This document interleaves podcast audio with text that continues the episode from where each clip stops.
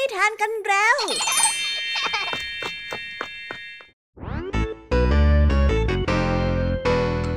สวีดัสสวัสดีน้องๆชาวรายการคิสอาวทุกๆคนนะคะ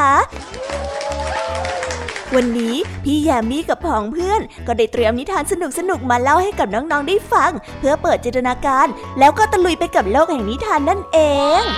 น้องๆอยากจะรู้กันแล้วหรือยังคะ ว่าวันนี้พี่แยมมี่และผองเพื่อนได้เตรียมนิทานเรื่องอะไรมาฝากน้องๆกันบ้างเอาละค่ะ เราไปเริ่มต้นกันที่นิทานของคุณครูไหว ซึ่งในวันนี้เสนอนิทานเรื่อง ฉลาดและเฉลียวมาฝากกันค่ะ ส่วนเรื่องราวของนิทานเรื่องนี้จะเป็นอย่างไร น้องๆ ต้องไปรอติดตามรับฟังกันในช่วงคุณครูไหวใจดีของพวกเรากันได้เลยนะคะ พี่แยมมี่ในวันนี้ขอบอกเลยค่ะว่าไม่ยอมน้อยหน้าคุณครูไหวเพราะว่าวันนี้พี่แยมมี่ได้เตรียมนิทานทั้งสามเรื่องสามรสมาฝากน้องๆ กันอย่างจุใจกันไปเลย และนิทานเรื่องแรกที่พี่แยมมี่ได้จัดเตรียมมาฝากน้องๆ มีชื่อเรื่องว่า โลกของต้นไม้ ต่อกันในนิทานเรื่องที่สองที่มีชื่อเรื่องว่า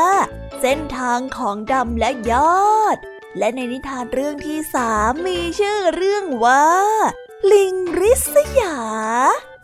ส่วนนิทานทั้งสามเรื่องสามรสนี้จะสนุกสนานสู้คุณครูไหวเหมือนกับที่พี่ยามีบอกได้หรือเปล่านั้น น้องๆต้องไปรอติดตามรับฟังกันในช่วงพี่ยามีเล่าให้ฟังกันนะคะ นิทานสุภาษิตในวันนี้เจ้าสามแสบวางแผนที่จะไปพิสูจน์ข่าวลือที่เจ้าแดงได้ยินมา แต่พอไปถึงที่หมาย เจ้าแดงกับเจ้าสิงก็เกิดอาการกลัวขึ้นมาซะอย่างนั้น เจ้าจอยจึงได้ยกสำนวนขึ้นหลังเสือแล้วลงยากมาปลุกใจเพื่อนๆ แต่ว่าเอ๊สำนวนคำว่าขี่หลังเสือแล้วลงยากที่ว่านี้จะมีความหมายว่าอย่างไรกันนะ ถ้าน้องๆอยากจะรู้กันแล้วต้องมารอติดตามรับฟังพร้อมๆกันในช่วงนิทานสุภาษิตกับเจ้าสามแสบของพวกเรากันได้เลยนะคะ และในวันนี้นะคะ พี่เด็กดีได้เตรียมนิทานเรื่อง จุดจบของว้าวมาฝากกันค่ะ ส่วนเรื่องราวของนิทานเรื่องนี้จะเป็นอย่างไร จะสนุกสนานมากแค่ไหน น้องๆห้ามพลาดเด็ดขาดเลยนะคะในช่วงท้ายรายการกับพี่เด็กดีของเราค่ะ โอ้โห เป็นยังไงกันบ้างล่ะคะ แค่ได้ยินแค่ชื่อเรื่องนิทานก็น่าสนุกแล้วใช่ไหมล่ะคะเด็กๆ พี่ยามีก็ตื่นเต้นอยากจะฟังนิทานที่น้องๆ รอฟังอยู่ไม่ไหวแล้วล่ะค่ะ งั้นเอาเป็นว่าเราไปฟังนิทานทั้งหมดเลยดีกว่าไหมคะ งั้นถ้าน้องๆพร้อมกันแล้ว เราไปพร้อมกันเลยดีกว่านะคะสามสองหนึ่งไปกันเลย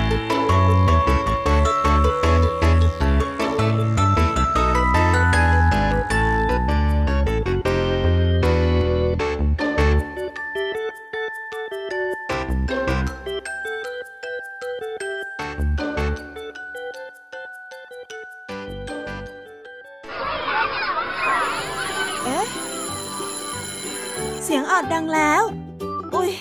ต้องไปเข้าเรียนแล้วล่ะค่ะ ไม่รอช้า เราไปหาคุณครูไหวกันเถอะ ไปกันเลย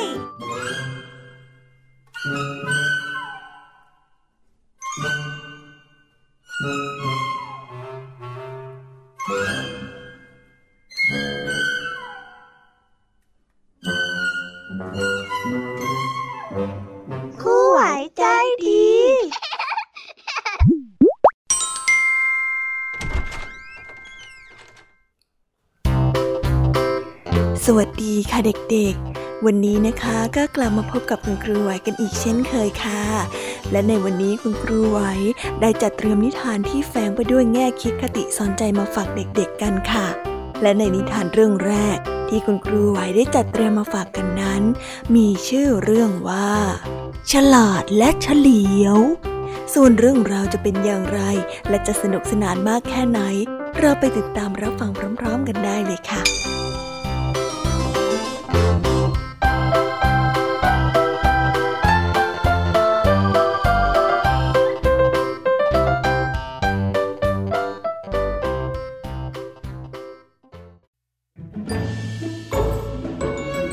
บ้านแห่งหนึ่ง นายฉลาดกับนายเฉลียวเป็นเพื่อนเรียนสำนักเดียวกันมาตั้งแต่ยังเด็ก อาจารย์ได้สอนวิชาความรู้ทั้งหมดให้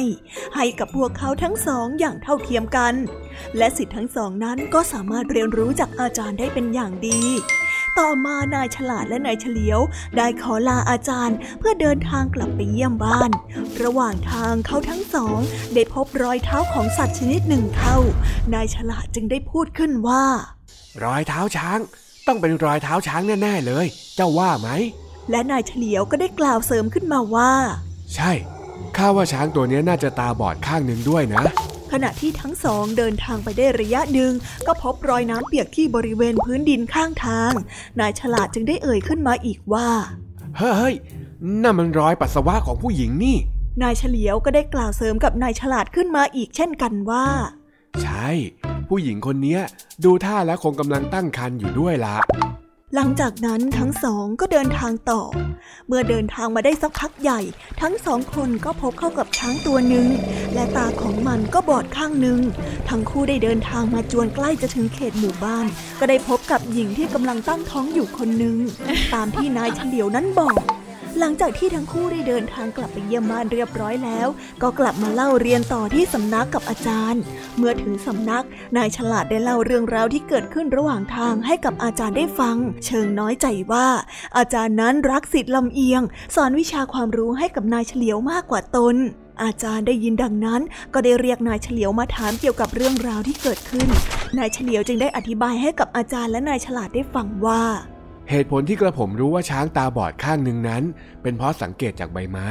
ต้นไม้ที่มีลูกอยู่ข้างทางนั้น ถูกช้างโน้มกิ่งกินผลอยู่ข้างเดียว และที่รู้ว่าเป็นรอยปัสสาวะของหญิงตั้งท้อง ก็เพราะว่าบริเวณรอบๆ มีรอยฝ่ามือสองข้างปรากฏอยู่ แสดงว่าผู้หญิงคนนั้นจะต้องใช้มือพยุงตัวเองลุกขึ้น คนธรรมดาคงไม่จำเป็นต้องทำแบบนี้ ทั้งหมดก็เลยเป็นสิ่งที่ข้าพอจะเดาได้นะขอรับ เมื่อนายเฉลียวได้กล่าวจบ อาจารย์ก็เข้าใจในสิ่งที่เกิดขึ้น และพูดกับลูกศิษย์ทั้งสองว่า อืม ข้าเป็นครู มีหน้าที่ถ่ายทอดความรู้ที่มีให้แก่พวกเจ้า ซึ่งข้าก็ทำหน้าที่ของตนเองได้อย่างไม่ขาดตกบกพร่องแล้ว ที่เหลือก็แล้วแต่สติปัญญาของพวกเจ้า ว่าจะสามารถนำความรู้ที่มีไปต่อยอดได้ถึงเพียงไหน ความฉลาดเป็นผลมาจากการอบรมศึกษา แล้วก่อให้เกิดปัญญาในระยะสั้น ซึ่งข้าก็ได้ถ่ายทอดให้พวกเองหมดแล้ว แต่ความเฉลียวนั้นเป็นผลที่เกิดมาจากการพัฒนาสิ่งที่ได้อบรมศึกษามานำไปสู่การเกิดปัญญาที่รอบรู้ในระยะยาว ถ้าจะเปรียบเทียบแล้ว ความฉลาดก็คือไหวพริบและความรู้ต่างๆ ส่วนความเฉลียวนั้นก็คือสติที่เราจะต้องระลึกอยู่ในใจเสมอเพื่อใช้ในการดำรงชีวิตยังไงล่ะ ทีนี้เจ้าเข้าใจหรือยังล่ะเจ้าฉลาด เออ เข้าใจและขอรับท่านอาจารย์ งั้นต่อจากนี้ข้าจะใช้ความเฉลียวให้มากขึ้นนะขอรับ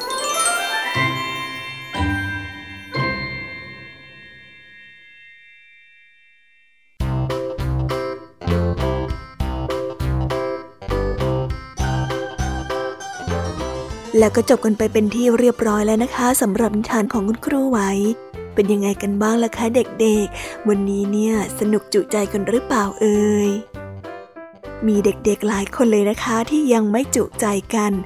งั้นเราไปต่อกันในนิทานช่วงต่อไปกันเลยดีกว่าไหมคะเอาละค่ะ งั้นเราไปต่อกันในนิทานช่วงต่อไปกับช่วงพี่ยามีเล่าให้ฟังกันเลยนะคะ แต่สำหรับตอนนี้เนี่ย เวลาของคุณครูไหวก็ได้หมดลงไปแล้ว งั้นครูไหวต้องขอตัวลากันไปก่อนแล้วนะคะ สวัสดีค่ะ บ๊ายบาย และพบกันใหม่นะคะเด็กๆ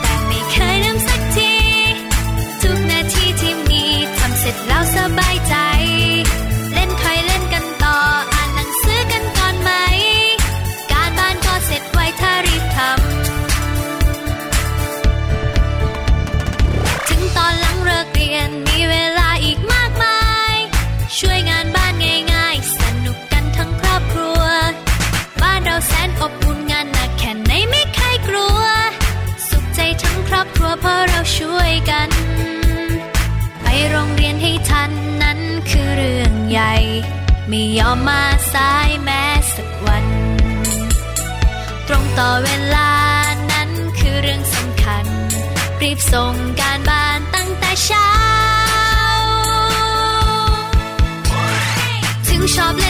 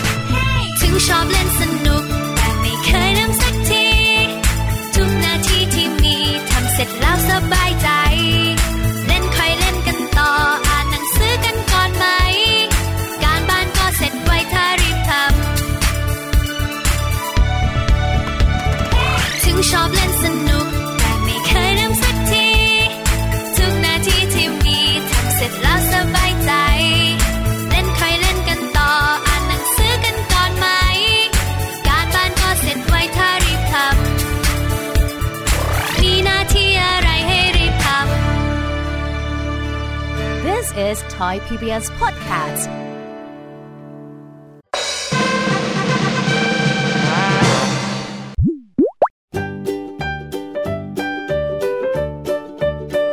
สวีดัสสวัสดีค่ะ น้อง ๆ ที่น่ารักทุกๆคนของพี่แยมมี่นะคะ ก็เปิดรายการมาพร้อมกับเสียงอันสดใสของพี่แยมมี่กันอีกแล้ว แน่นอนค่ะว่ามาพบกับพี่แยมมี่แบบนี้ก็ต้องมาพบกับนิทานที่แสนสนุกทั้งสามเรื่องสามรส และวันนี้ค่ะนิทานเรื่องแรกที่พี่ยามีได้จัดเตรียมมาฝากน้องๆนนั้น มีชื่อเรื่องว่า โลกของต้นไม้ ส่วนเรื่องราวจะเป็นอย่างไรจะสนุกสนานมากแค่ไหน เราไปติดตามรับฟังพร้อมๆกันได้เลยค่ะ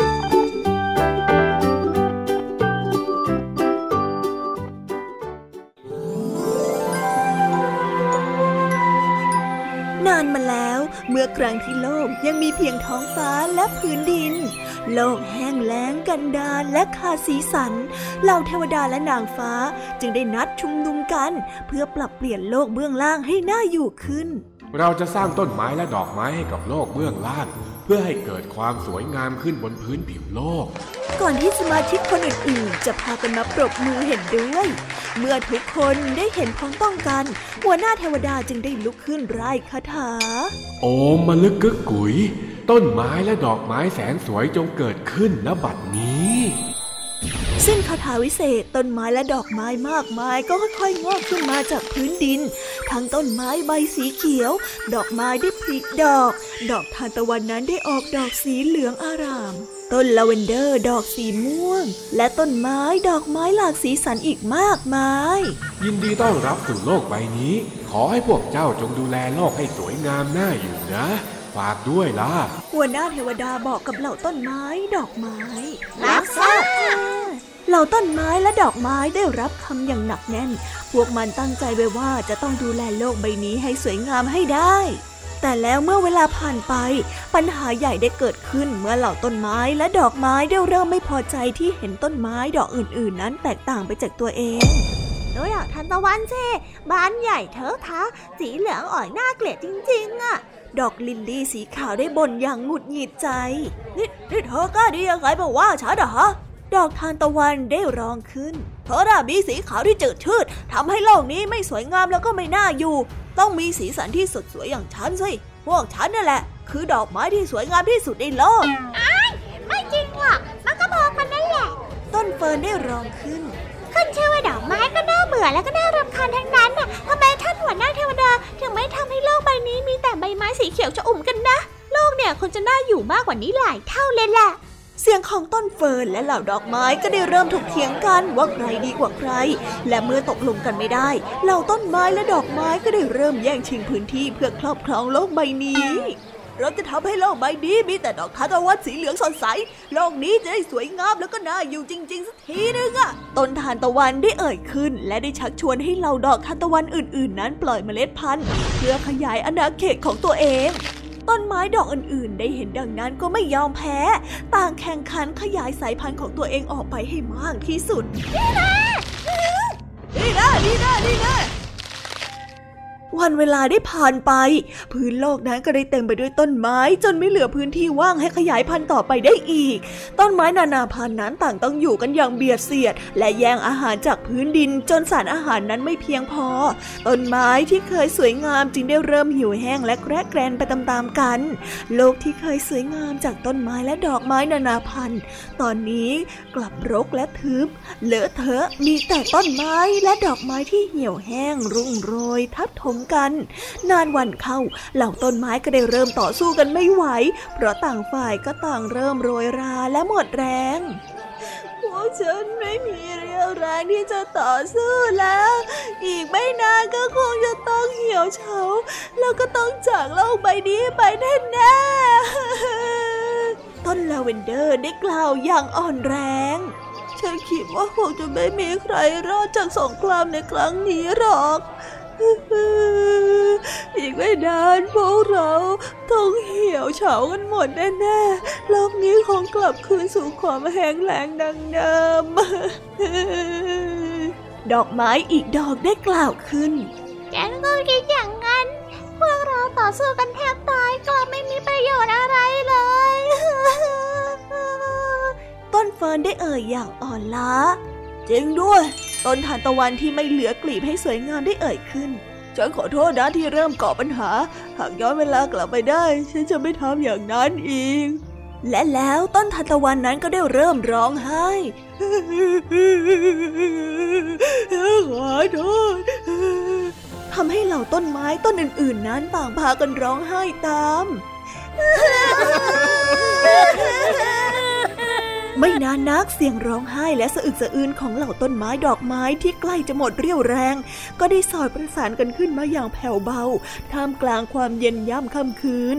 ความสิ้นหวังของเหล่าต้นไม้และดอกไม้ที่รอการโรยรา ได้จากโลกใบนี้ไป เมื่อยามเช้ามาถึง แสงตะวันอุ่นๆ ได้สาดส่องลงมาบนต้นไม้นานาพันธุ์ที่เหี่ยวเฉา หัวหน้าเทวดาได้ปรากฏกายขึ้น ก่อนที่จะร่ายคาถาเบาๆ โอ้มลึกกึกกยต้นไม้และดอกไม้แสนสวย จงฟื้นคืนชีพขึ้นมาอีกครั้ง สิ้นเสียงของหัวหน้าเทวดา ผืนดินที่เต็มไปด้วยต้นไม้ที่เหี่ยวแห้ง ก็ได้กลับมามีชีวิตชีวา ต้นไม้ที่โรยราได้กลับคืนขึ้นมาใหม่อีกครั้ง พื้นดินที่เต็มไปด้วยต้นไม้รก จนไม่เหลือพื้นที่ ถูกจัดสรรปันส่วนอีกครั้ง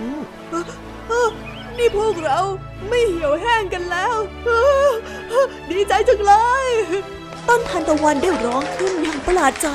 ก่อนที่จะหันไปมองเพื่อนๆต้นไม้ต้นอื่นๆ ที่ดูตื่นเต้นดีใจไม่แพ้กัน ข้าเฝ้าดูพวกเจ้าอยู่นานและดีใจมากที่พวกเจ้าสำนึกได้ ข้ากลับมาที่นี่เพื่อให้โอกาสพวกเจ้าอีกครั้ง หวังว่าคราวนี้ พวกเจ้าจะดูแลโลกให้มีความสวยงามน่าอยู่ได้จริง ๆ สักทีนะ หัวหน้าเทวดาได้เอ่ยขึ้นอย่างพอใจ เหล่าต้นไม้และดอกไม้ได้ยินดังนั้น ก็ได้รีบรับคำอย่างหนักแน่นรับทราบทั้งหมดตั้งใจว่าจะทำหน้าที่ของมันให้ดีที่สุด พวกมันจะทำให้โลกนี้สวยงามและน่าอยู่ ด้วยการแบ่งปันพื้นที่อยู่ร่วมกัน และนับตั้งแต่นั้นจนถึงทุกวันนี้ โลกใบนี้จึงได้เต็มไปด้วยดอกไม้และต้นไม้หลากหลายสายพันธุ์ผลิดอกออกผลอยู่ร่วมกัน สร้างความสุขใจให้กับสิ่งมีชีวิตมากมายและต้นไม้ดอกไม้ก็ไม่เคยทำสงครามกันอีกเลย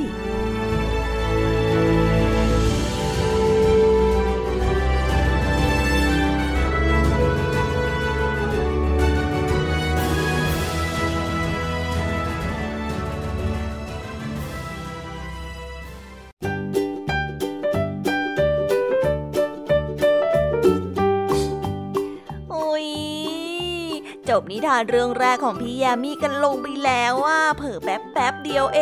งแต่พี่ยามีรู้นะคะว่าน้องๆออย่างไม่จุใจกันอย่างแน่นอน พี่ยามีก็เลยเตรียมนิทานแนวเรื่องที่สองมาฝากเด็กๆกันค่ะ ในนิทานเรื่องที่สองนี้ มีชื่อเรื่องว่า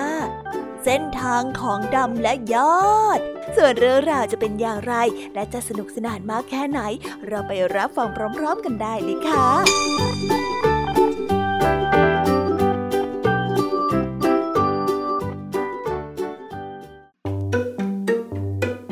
ีชายหนุ่มอยู่สองคน พวกเขาทั้งสองนั้นเป็นเพื่อนกันมานานตั้งแต่เด็ก ซึ่งทั้งสองคนนี้มีวิชาความรู้ความสามารถติดตัวทั้งคู่ คนหนึ่งชื่อยอด มีอาชีพเป็นช่างไม้ ส่วนอีกคนหนึ่งชื่อว่าดำ มีอาชีพเป็นช่างทอง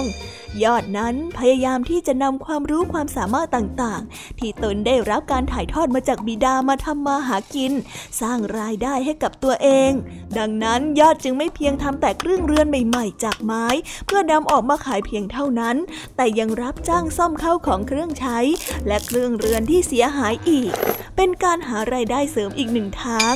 ซึ่งแต่ละงานที่เขารับทำนั้น ก็ทำอย่างประณีตและบรรจงทำให้คนติดใจในฝีมือของเขาเป็นอย่างมาก ส่วนดำเป็นช่างทอง ก็เป็นคนที่มีฝีมือไม่แพ้กัน เพียงแค่มีข้อแตกต่างกันอยู่นิดนึงนั่นก็คือ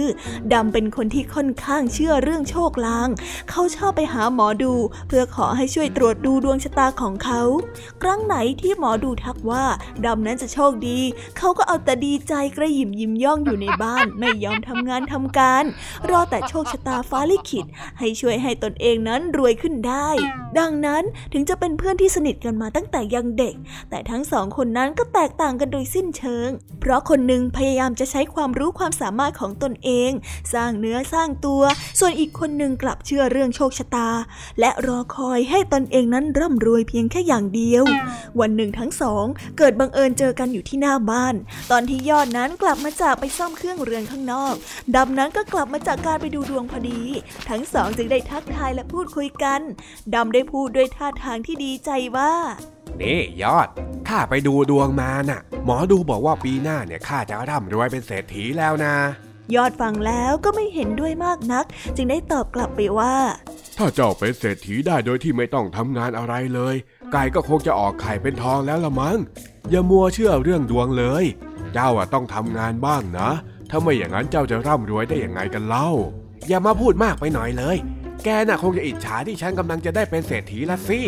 ดำได้พูดด้วยท่าทางที่โมโห ข้าจะไปอิจฉาเจ้าทำไมเล่า ข้าน่ะมีแต่ความหวังดีให้ ถ้าหากว่าเจ้าเห็นความเป็นห่วงของข้ากลายเป็นความอิจฉาแล้วก็ ข้าก็ไม่รู้จะพูดยังไงแล้ว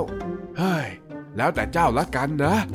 จากนั้นบทสนทนาในวันนั้น ทั้งสองก็ไม่ได้พบหน้ากันอีกเลย เพราะต่างคนก็ต่างคอยหลบหน้าอีกฝ่ายหนึ่งปีผ่านไป ช่างไม้ที่ได้ใช้ความรู้ความสามารถของตนในการทำงานอย่างขยันขันแข็ง ก็ได้สร้างเนื้อสร้างตัว มีลูกค้ามากมายมาจ้างให้เขาทำโน่นทำนี่อยู่เสมอ จนในที่สุดก็มีเงินเหลือใช้เหลือกิน และทางด้านช่างทองนั้นเอาแต่รอคอยโชคชะตา จนไม่ยอมทำงานทำการ จึงมีแต่จะจนลงทุกวัน จนเมื่อเวลาผ่านไปหนึ่งปี เงินก้อนสุดท้ายก็ได้หมดลง เขาได้กลายเป็นขอทาน จนต้องอดมื้อกินมื้อ ไม่ได้กลายเป็นเศรษฐีตามที่หมอดูนั้นทำนายเอาไว้เลย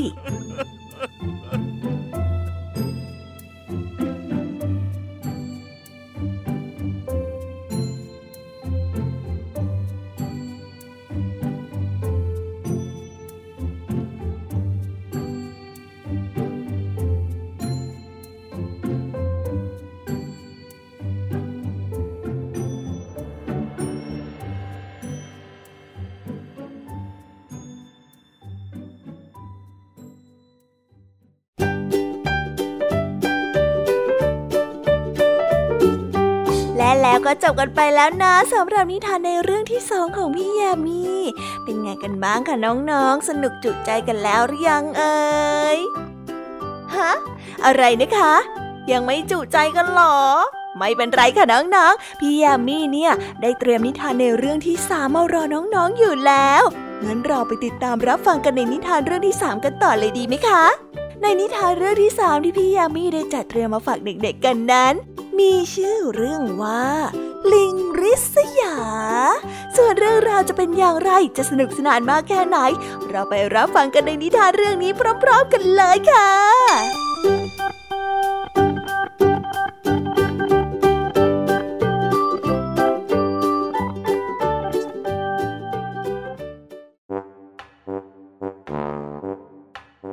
ครั้งหนึ่งนานมาแล้ว ลิงและหมีได้เป็นเพื่อนที่รักกัน เจ้าลิงได้มีนิสัยที่ขี้อิจฉาริษยา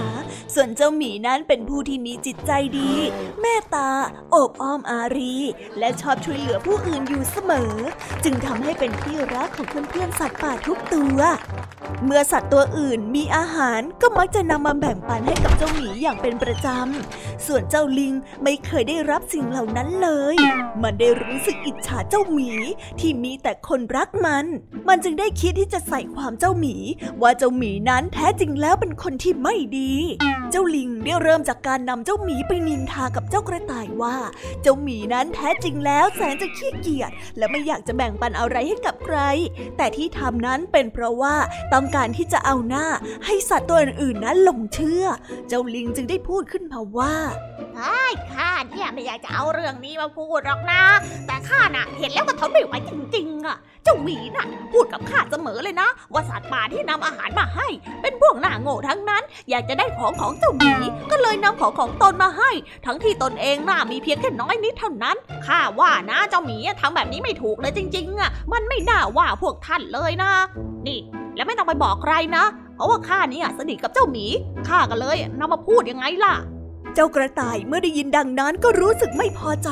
เพราะว่าเชื่อว่าสิ่งที่เจ้าลิงพูดนั้นเป็นความจริง เพราะว่าเห็นทั้งสองตัวนั้นเป็นเพื่อนที่สนิทกัน จึงได้นำเรื่องนี้ไปเล่าต่อให้กับเจ้ากระรอกได้ฟัง เมื่อกระรอกได้ฟังแล้ว ก็ได้นำเรื่องนี้ไปบอกกับสัตว์ป่าตัวอื่นๆ ได้รู้ทำให้สัตว์ป่าต่างพากันเข้าใจเจ้าหมีผิด และโกรธเคืองเจ้าหมีมาก และได้สร้างความพึงพอใจให้กับเจ้าลิงเป็นอย่างมากเจ้าสัตว์ป่าพวกนี้หลงเชื่อข้ากันง่ายเสียจริง ถ้าข้าไม่ได้รับแบ่งปันอาหาร ก็อย่าหวังว่าใครจะได้เลยขณะนั้นเจ้ากวางผู้มีปัญญาตัวหนึ่งได้ยินเข้าพอดี ก็ได้เกิดความสงสัย จึงได้นำเรื่องราวนี้ไปเล่าให้กับเจ้าหมีได้ฟัง พร้อมกับสัตว์ทุกตัว ยกเว้นเจ้าลิง เจ้าหมีแปลกใจมาก และได้บอกว่าเรื่องนี้ไม่เป็นความจริงเลย มันไม่เคยคิดแบบนั้น สัตว์ป่าทุกตัวจึงได้รู้ความจริงว่า เจ้าลิงนั้นเป็นคนที่ขี้อิจฉาริษยาเจ้าหมี ที่มีแต่คนรักใคร่และห่วงใยคอยแบ่งปันอาหารให้กับเจ้าหมีเสมอสัตว์ทุกตัวจึงได้ขับไล่เจ้าลิงที่ใส่ร้ายเพื่อนของตนเองให้ออกไปจากป่าแห่งนั้น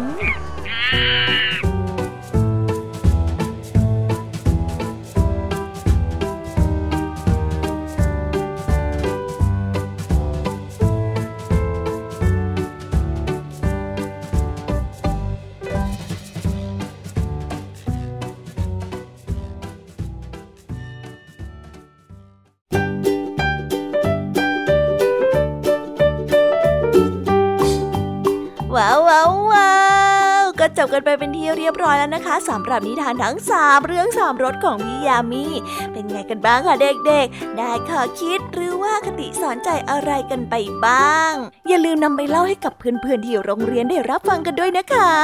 แต่สำหรับตอนนี้เนี่ยเวลาของโชว์พี่ยามีเล่าให้ฟังก็หมดลงไปแล้วล่ะค่ะพี่ยามีก็ต้องขอส่งต่อน้องๆ ให้ไปพบกับลุงทองดีแล้วก็เจ้าจ้อยในช่วงต่อไปกันเลย เพราะว่าตอนนี้เนี่ยลุงทองดีกับเจ้าจ้อยอะบอกว่าให้ส่งน้องๆมาในช่วงต่อไปเร็ว อยากจะเล่านิทานจะแย่แล้วเอาละค่ะ งั้นพี่ยามีต้องขอตัวลากันไปก่อนแล้วนะคะ เดี๋ยวกลับมาพบกันใหม่ บ๊ายบาย ไปหาลุงทองดีกับเจ้าจอยกันเลยค่ะ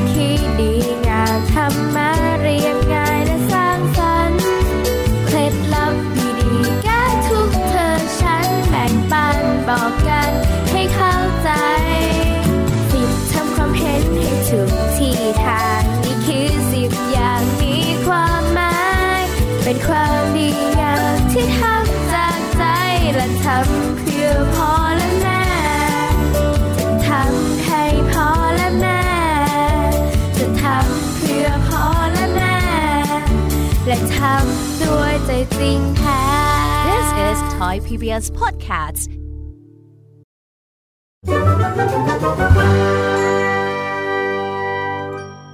นิทานสุภาษิต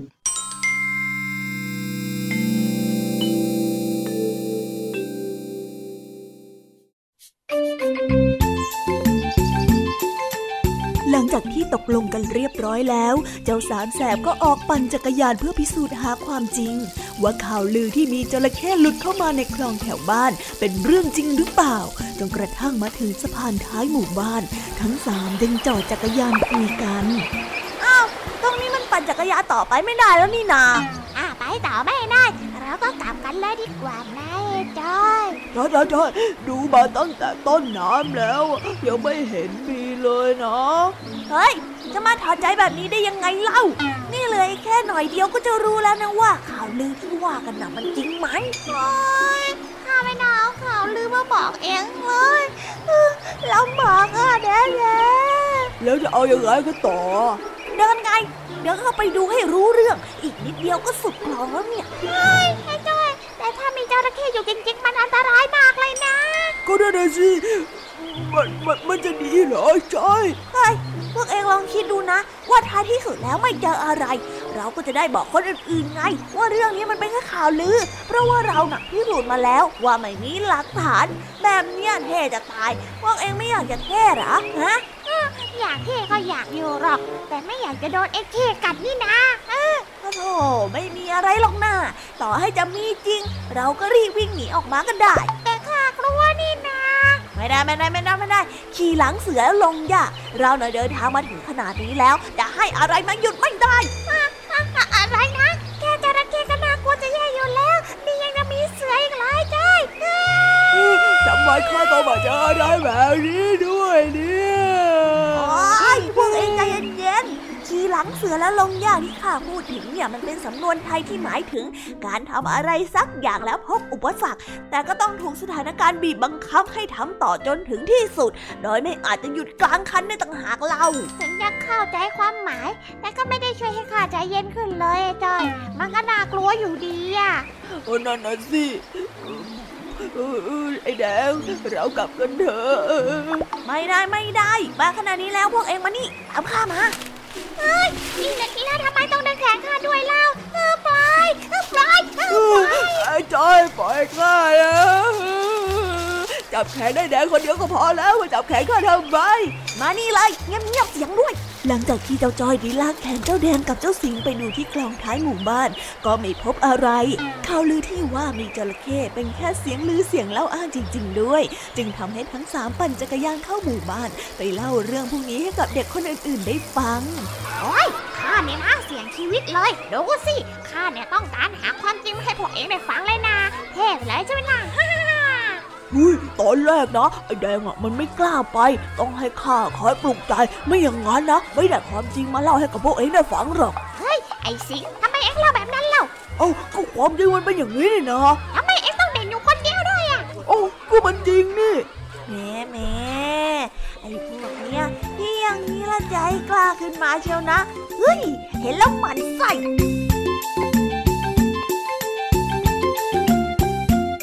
ล้วก็จบกันไปเป็นที่เรียบร้อยแล้วนะคะ สำหรับนิทานสุภาษิตในวันนี้ เป็นยังไงกันบ้างล่ะคะ สนุกสนานกันหรือเปล่าเอ่ย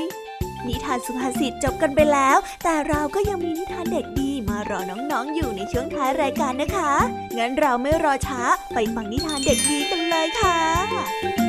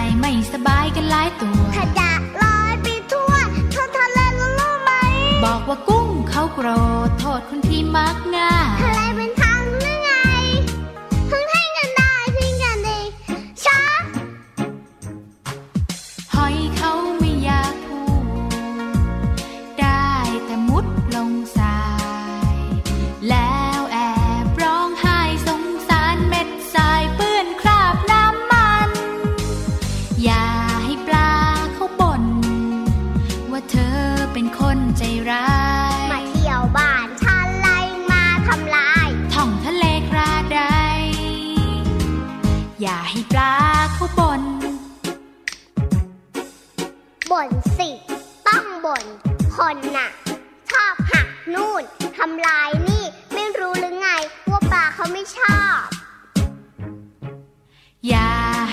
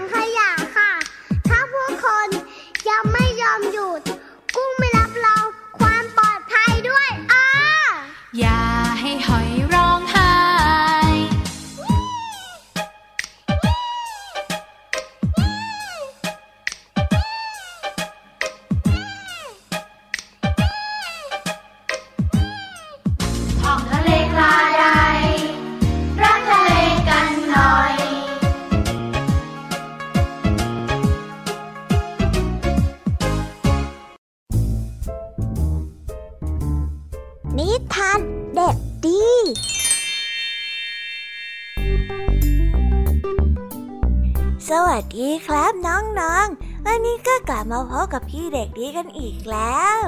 และแน่นอนว่ามาพบกับพี่เด็กดีแบบนี้ ก็ต้องกลับมาพบกับนิทานที่แสนสนุกกันในช่วงท้ายรายการ และวันนี้นะครับ พี่เด็กดีก็ได้เตรียมนิทานเรื่อง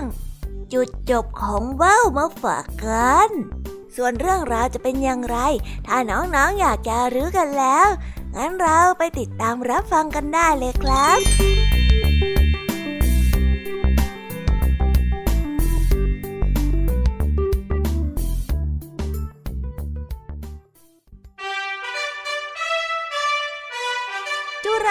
นเองนั้นเป็นว่าวที่สวยที่สุด และได้ลอยสูงที่สุด คิดว่าตัวเองนั้นเก่งที่สุดด้วย เวลาว่าวจุฬาต่อสู้กับว่าวตัวอื่น จุฬาก็จะลอยโฉบไปโฉบมา สอยว่าวตัวอื่นจนเชือกนั้นขาดหลุดหายไปตามลมทุกที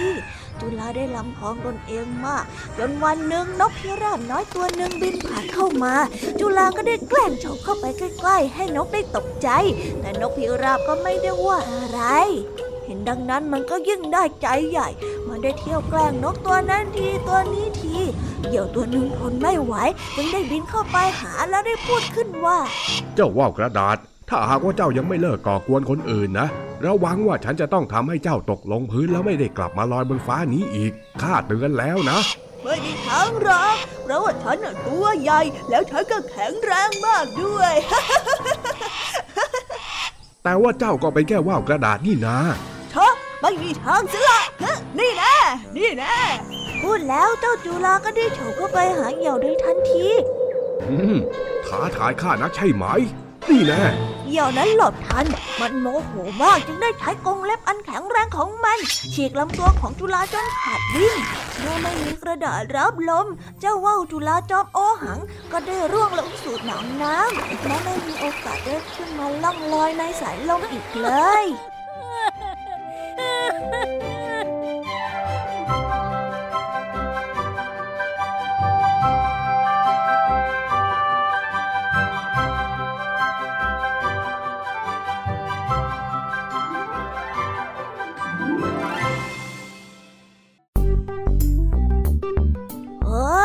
แล้วก็จบกันไปเป็นที่เรียบร้อยแล้วนะครับสำหรับนิทานของพี่เด็กดีในวันนี้ เป็นยังไงกันบ้างล่ะครับน้องๆ สนุกกันหรือเปล่าเอ่ยถ้าน้องๆสนุกกันแบบนี้ เอาไว้วันหลังพี่เด็กดีจะจัดเตรียมนิทานที่แสนสนุกแบบนี้มาฝากกันอีกนะครับ แต่สำหรับวันนี้เวลาของพี่เด็กดีก็หมดลงไปแล้ว พี่เด็กดีก็ต้องขอตัวลาน้องๆกันไปก่อน แล้วพบกันใหม่นะครับ สวัสดีครับ บายบาย เป็นเด็กดีของคุณพ่อคุณแม่นะครับ「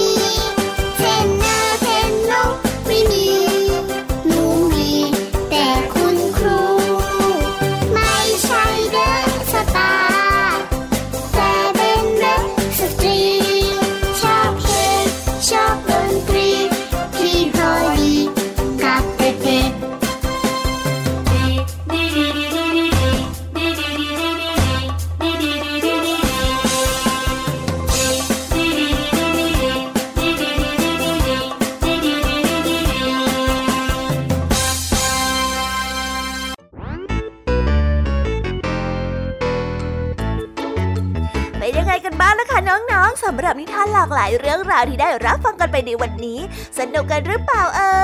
ยหลากหลายเรื่องราวที่ได้นำมาเนี่ย บางเรื่องก็ให้ข้อคิดสะกิดใจ บางเรื่องก็ให้ความสนุกสนานเพลิดเพลิน แล้วแต่ว่าน้องๆเนี่ยจะเห็นความสนุกสนานในแง่มุมไหนกันบ้าง ส่วนพี่ยามีแล้วก็พ่องเพื่อนเนี่ยก็มีหน้าที่ในการนำนิทานมาส่งตรงถึงน้องๆแค่นั้นเองละค่ะ แล้ววันนี้นะคะ เราก็ฟังนิทานกันมาจนถึงเวลาที่กำลังจะหมดลงอีกแล้วอะหอย แต่ไม่ต้องห่วงนะคะน้องๆ พี่ยามีเนี่ยขอสัญญาเลยว่า จะกลับมาพบกันใหม่พร้อมกับนิทานที่แสนสนุกแบบนี้กันอีกแน่นอนค่ะน้องๆ อย่าลืมนำข้อคิดดีๆ ที่ได้จากการรับฟังนิทานที่แสนสนุกของคุณครูไหว